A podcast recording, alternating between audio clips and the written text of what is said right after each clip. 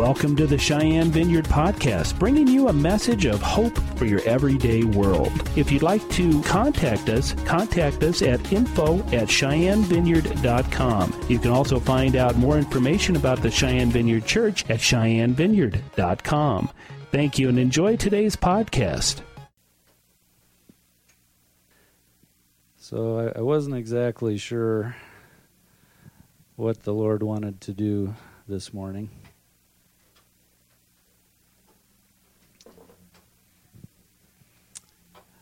I had about three different ways this morning could go.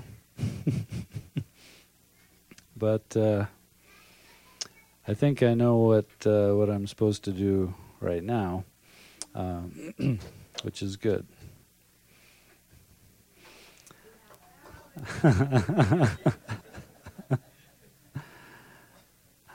uh, we apologize. Our primary nursery worker called in sick today. Um, so, uh, you know, I just I, I, want us to be a family with the little ones who are among us, and uh, you know, when when parents want help, let's let's be there to to help them, and you know, we we want to learn to be able to worship in the midst of a certain amount of chaos so um, let's let's try to be sensitive to that. Uh, but there's uh, there's a question. Uh, actually, there've been a few questions that I've really had before the Lord for a while, because um, he's he's really had us uh, going through a time of transformation in in these last couple years. Um, we we're not the people that we were two years ago, uh, and it's it's been kind of a painful couple of years for us uh, going through what we've been through. But uh, the Lord has some really good purposes for that, and I I know that in His mercy and His goodness and and His wisdom uh, he he knows how we will respond to certain situations uh, before he brings forth those situations, and he can bring us through painful situations purposefully because he knows it, our response will get us to the place that He has for us, that He wants for us, that will be a good thing and a blessing for us and, and for Him. Because he, He's a good Father and He doesn't avoid our pain. When, when that pain can move us forward into a good place that He has for us. Does does that make sense? Because you know one one of the primary things that that we have to learn in in this Christian life is we we have to learn to process through um, the leadership of God in our lives in times when it either doesn't make sense is very painful. Uh, you know, you fill in the blank. Uh, but we we have to keep in mind that that God is always good. Our our happiness is not his primary goal. In, in fact, it's it's quite a ways down the list. our our happiness. Um, he he has destiny for us as individuals and as as a fellowship, and he he will take us through things to mature us so that we will be able to fulfill our destiny. and you know, as as I look back, uh, and I try not to do this too much, although uh, when you listen to me, you might think I do it too much. But when I look back over the last couple years, um, you know, I, I see the hand of God doing that. And, and I'm kind of reminded uh, of this verse. I think it's in Jeremiah, where if if you can't run with the footmen, what what are you going to do when the horses come? and uh, you know we've he's gotten us through the running with the footmen, and and we're we're learning to run with the horses now. Uh, and that's part of what God has been doing. So, so this is good. Now, there's there's something that I've been wondering about with with the Lord, you know, a lot for the last few weeks, um, because of this uh, experience I had on a Wednesday night that I know I've shared with some of you, but uh, a lot of you have not heard this. We have this flag up here, an appeal to heaven, uh, and Dutch Sheets wrote a book entitled "An Appeal to Heaven," and it's uh, he also has a, a YouTube video. Uh, actually, there's quite a number of them where he's talking about this message, but there's one in particular that's only 27 minutes long and, and he basically gives the whole message. But basically, the Lord gave him some revelation uh, for the church in this hour that will enable us, allow us to tap into the power of prayers prayed by the cloud of witnesses for the last 2,000 years. And, and the Lord called it entering into the synergy of the ages uh, was was what that's the terminology the Lord used with with him, and and basically it it is um, aligning our hearts with the prayers of those in generations past who are are praying for things or they were praying for things that will be fulfilled in our generation because we know uh, if you read um, Hebrews 11, the, the roll call of faith, uh, there, there were a lot of those people who never saw the fulfillment of the promise that they were given in their generation. And in fact, it's implied in Hebrews 11 that quite a few of those people in the cloud of witnesses the fulfillment of the promise they were given has still not been fulfilled at least as of the writing of the book of Hebrews. And and I would say that that is still true today. Because there there have been followers of Christ praying for the fulfillment of the great harvest since the first century. And and so I, I want to learn personally, and I want us to learn because I, I think this is part of our calling, part of our, our destiny as a fellowship, is is to tap into to th- this isn't really something we can learn. This is something that we receive by revelation. We we can't figure this out. Uh, it's it's something the spirit has to lead us into. Uh, to tap into that vast amount of prayer power that's that's up there in the golden bowls.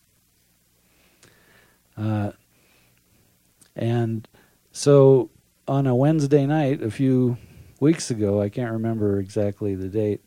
I probably have it written down somewhere though.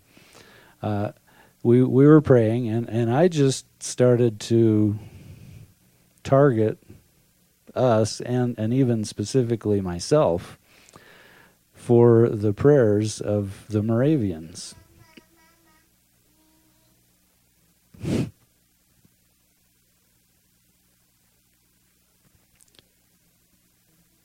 Dangerous thing to do.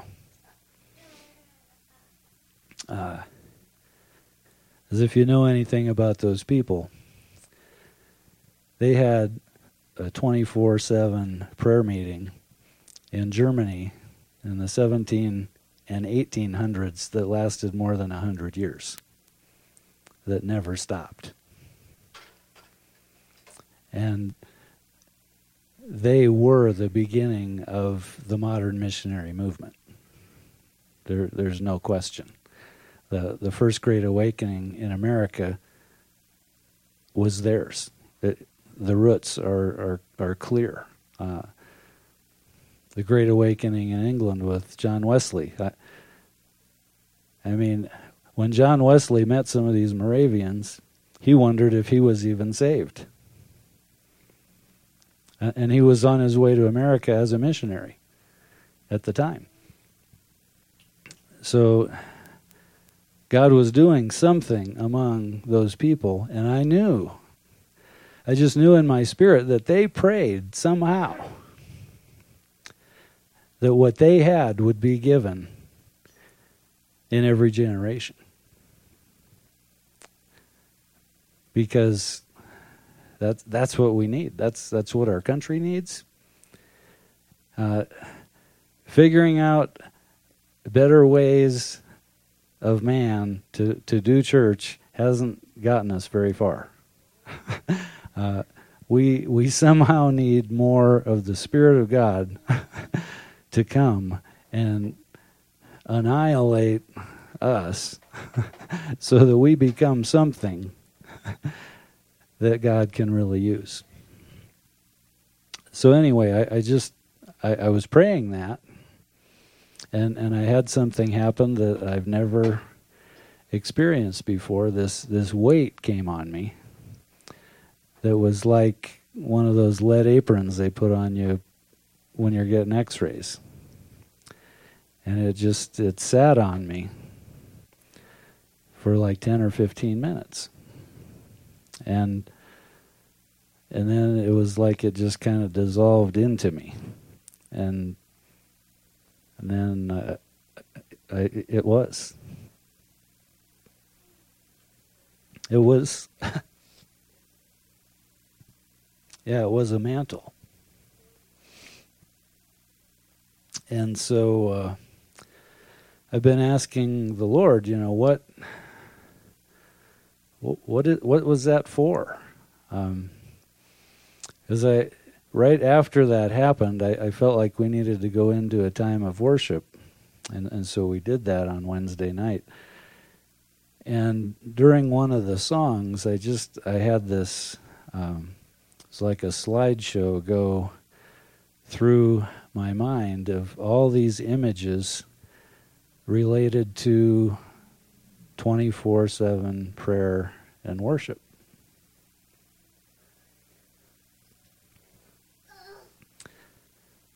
Crazy enough, but when you ask for the prayers of the Moravians to be, uh, you ask to be a target for those prayers. Um, I guess you, you could expect something like that, but it, it wasn't what I expected. So I've really been asking the Lord, you know, what is is this a calling for me? Is this a calling for us?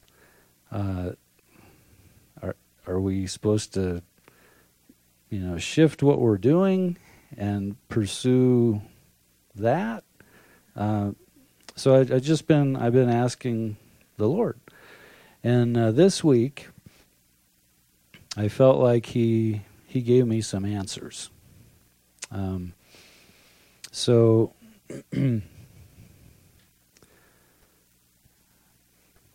anyway, I'm going to start even before that. Uh, there, there was a prophecy that I received back in 1999 at the Fort Collins Vineyard that really set Joy and I on a journey that led us to plant this church uh, nine years ago, and that vision was was roughly uh, uh, this this prophetic guy who was actually the leader of the vineyard in Europe at the time. He he saw me driving this huge combine in a huge field of wheat. But in the combine there was a CD player. And there was worship music playing continually in this combine as the harvest was coming in. And and the word was to to be a worshiper. And that as as the harvest began to come in to to worship more. And so you know that's always been filed back uh, I mean, I, I, look back at that thing with, with some frequency, uh, but probably only once a year or so for the last few years. But I I always kind of wondered about that continual worship music playing part because that really hadn't yet been fulfilled. I, I, I didn't feel like I really had revelation of that yet. So there's a passage in Amos 9 that has been prophesied over Joy and I numerous times, and we feel like over this body as as a result. Oops.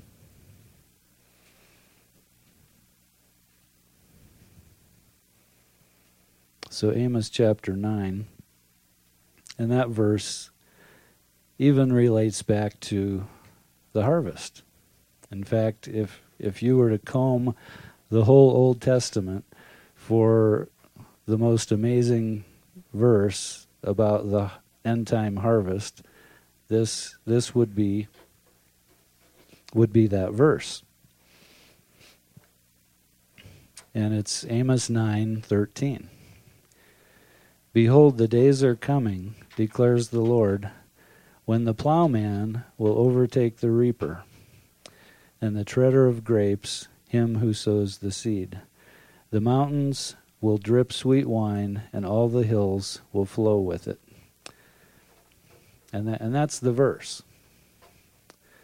Um, and the implication of that verse is that those who are bringing in the harvest are so busy bringing in the harvest, and there's such an amazing harvest to be brought in, that they're still out there bringing in the harvest, or they're still out there treading the grapes when the guys go out to sow the seeds for the next year. And I mean that's that's a that's an amazing picture of the harvest. But I never really tied the two verses that are before it to it. but there's a necessity of, of doing that. Because these are the the two verses that are before. In that day I will raise up the tabernacle of David that is fallen and repair its breaches and raise up its ruins and rebuild it as in the days of old, that they may possess the remnant of Edom and all the nations who are called by my name, declares the Lord who does this. And then behold, the days are coming. So, that verse doesn't just speak to uh, the rest, the post-exile restoration of Israel and, and the rebuilding of the temple. It it speaks forward to a great harvest that would include the Gentiles. And in fact, we're we're always better off letting the Bible interpret the Bible when it does that. And this is actually one of those cases. Because if, if we go forward to Acts chapter 15,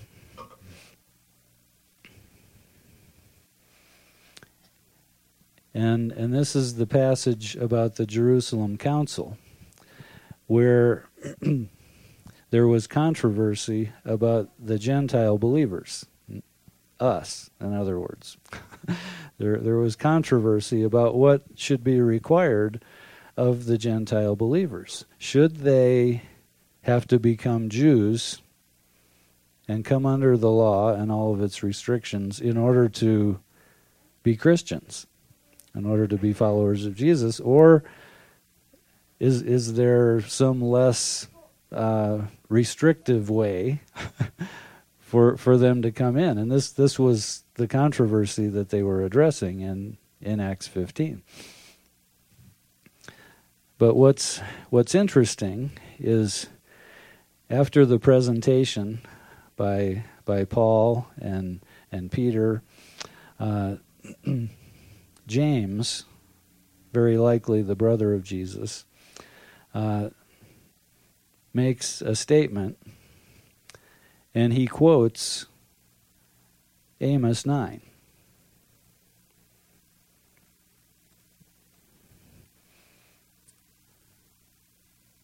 And, and he says, um, and with and with this, the words of the prophets agree, just as it is written.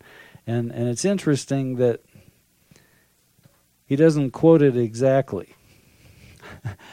he, he puts it even more into a New Testament, actually, even end time harvest context than, than it was in, in Amos 9.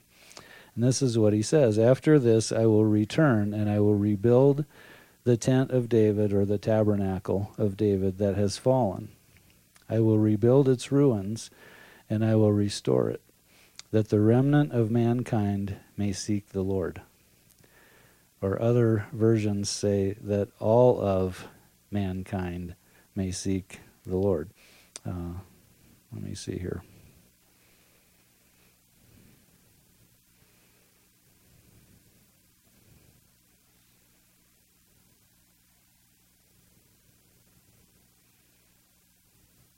Hmm, I've got a footnote, but there's no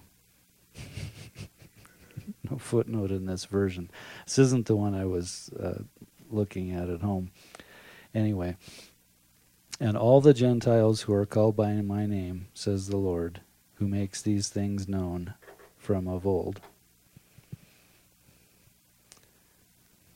And, and then he makes a judgment. Therefore, my judgment is that we should not trouble those of the Gentiles who turn to God, but should write to them to abstain from things polluted by idols, from sexual immorality, and from what has been strangled, and from blood.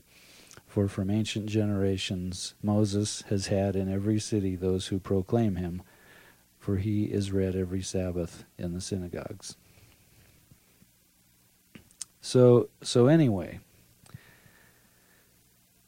what's what's interesting here is that the the rebuilding and the restoration of the tabernacle of David precedes the great harvest.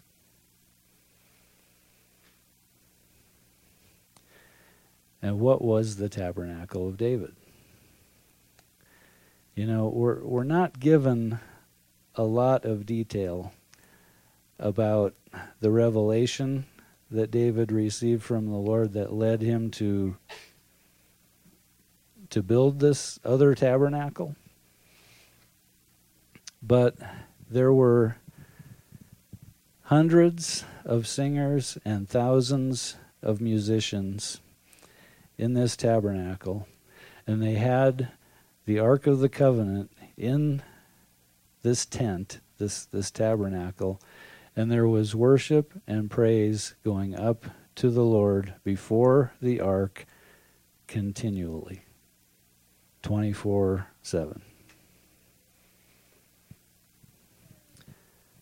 And so, what the Lord is saying in Amos chapter 9, repeated in Acts chapter 15, the Lord is saying basically at that time, which is as we approach the time of the great end time harvest, I will restore and rebuild the tabernacle of David that has fallen.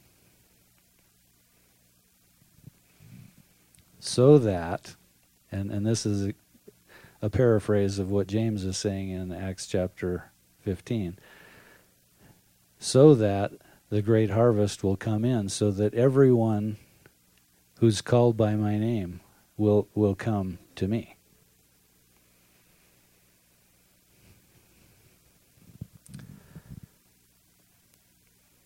And and so yeah, I, I think this calling is is for us. It's not just for me. I I really feel strongly about that.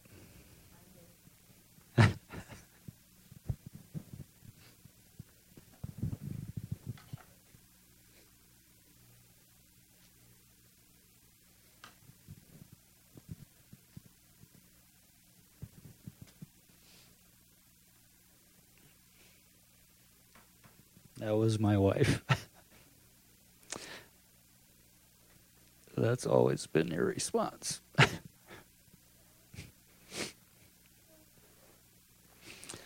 I am blessed beyond measure.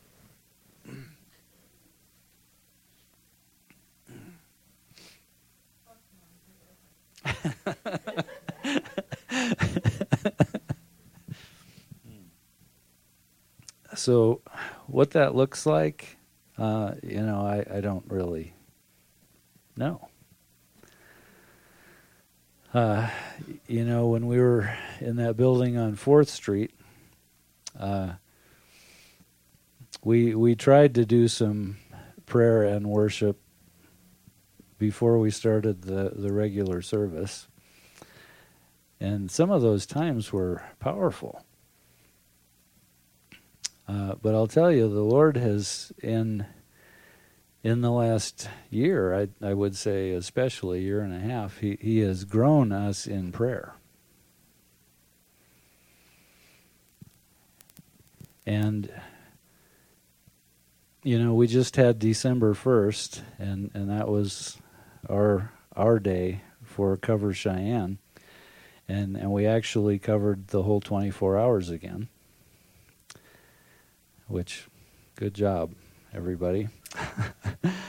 uh, I took those two hours. You beat me to midnight to two, Sylvia. so I took two to four. and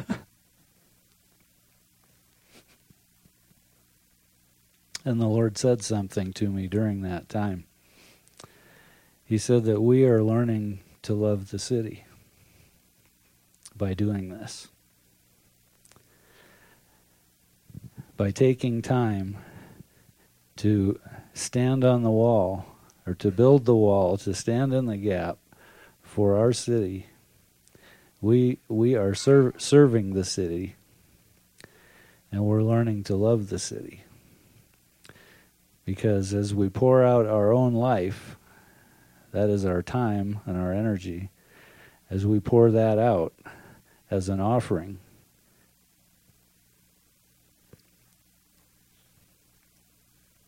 for the city. God is he's doing something not just in the city, but he's doing something in us. Yeah.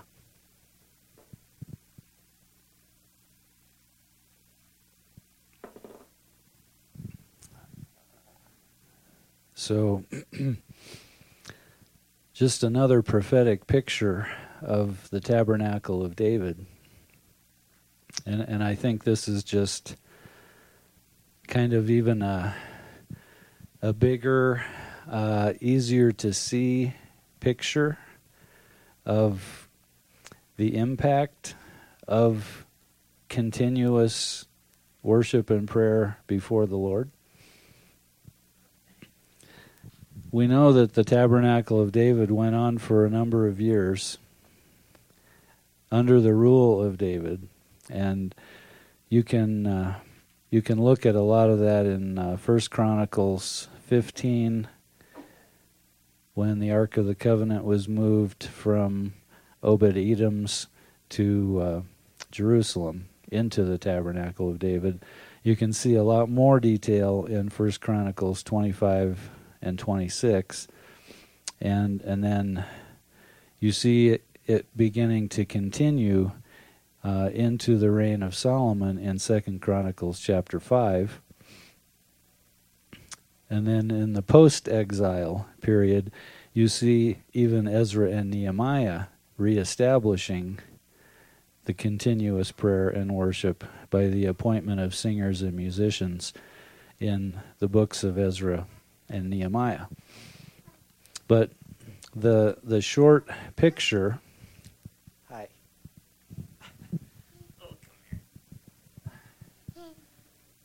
Hi. You want to say hi? You're not shy. Say hi. okay. So the prophetic picture is that in uh, I think it's Second Kings chapter ten, we we see um, the glory of Israel. You want to go to Mimi?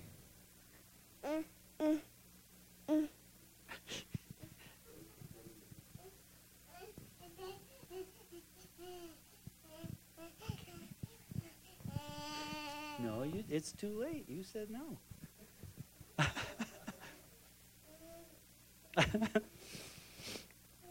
anyway, I, I think it's Second Kings chapter 10.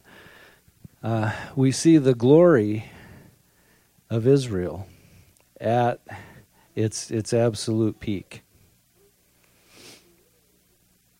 where silver was so common in the reign of Solomon, it, it was like gravel on on the streets.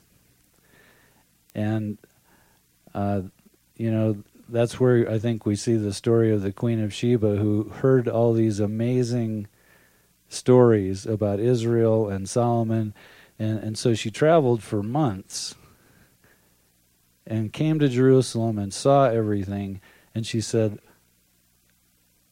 "It's amazing." This is the first time ever the stories didn't even match the reality. That what I heard wasn't even half of, of the glory that, that actually is here.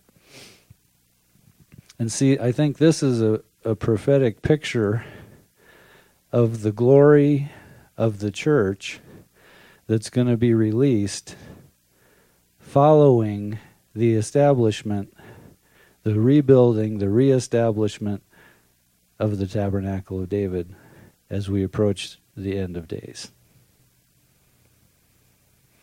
It was the tabernacle of David under the reign of David that led to the glory of the reign of Solomon.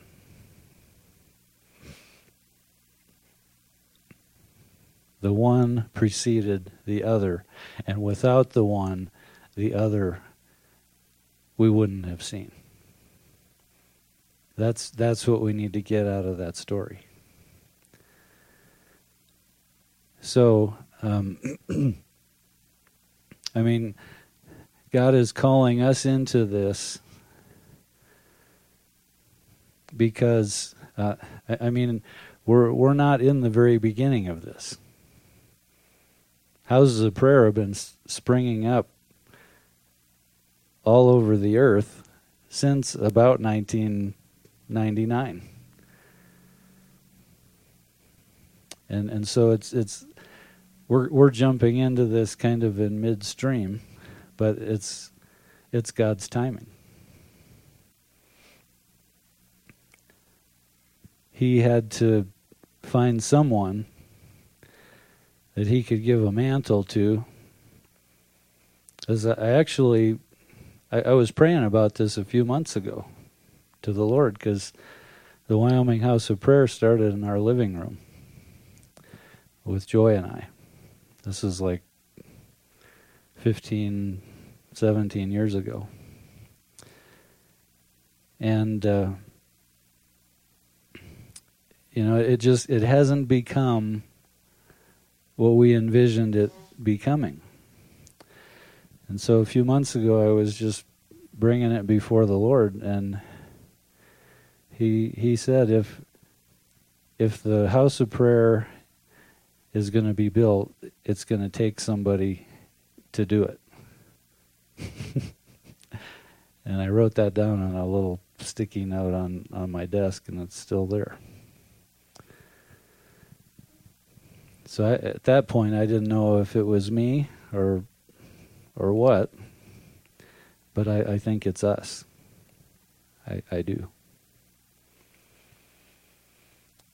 So if you're a musician, start working on your skill. if you're a prayer, go deeper in prayer and grab onto that uh, that new definition of prayer that that the Lord gave us a few months ago. Uh, prayer is touching the heart of God and being touched by the heart of God. That's a different definition than, than what most people use. But I, I believe that definition is from God. So, um, how about if we conclude by worshiping the Lord some more?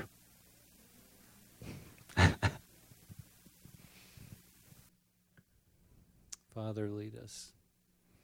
Lead us into all that you have for us.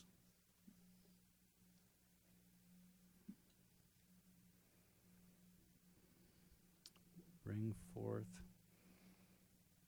your glory in the church. In Jesus' name.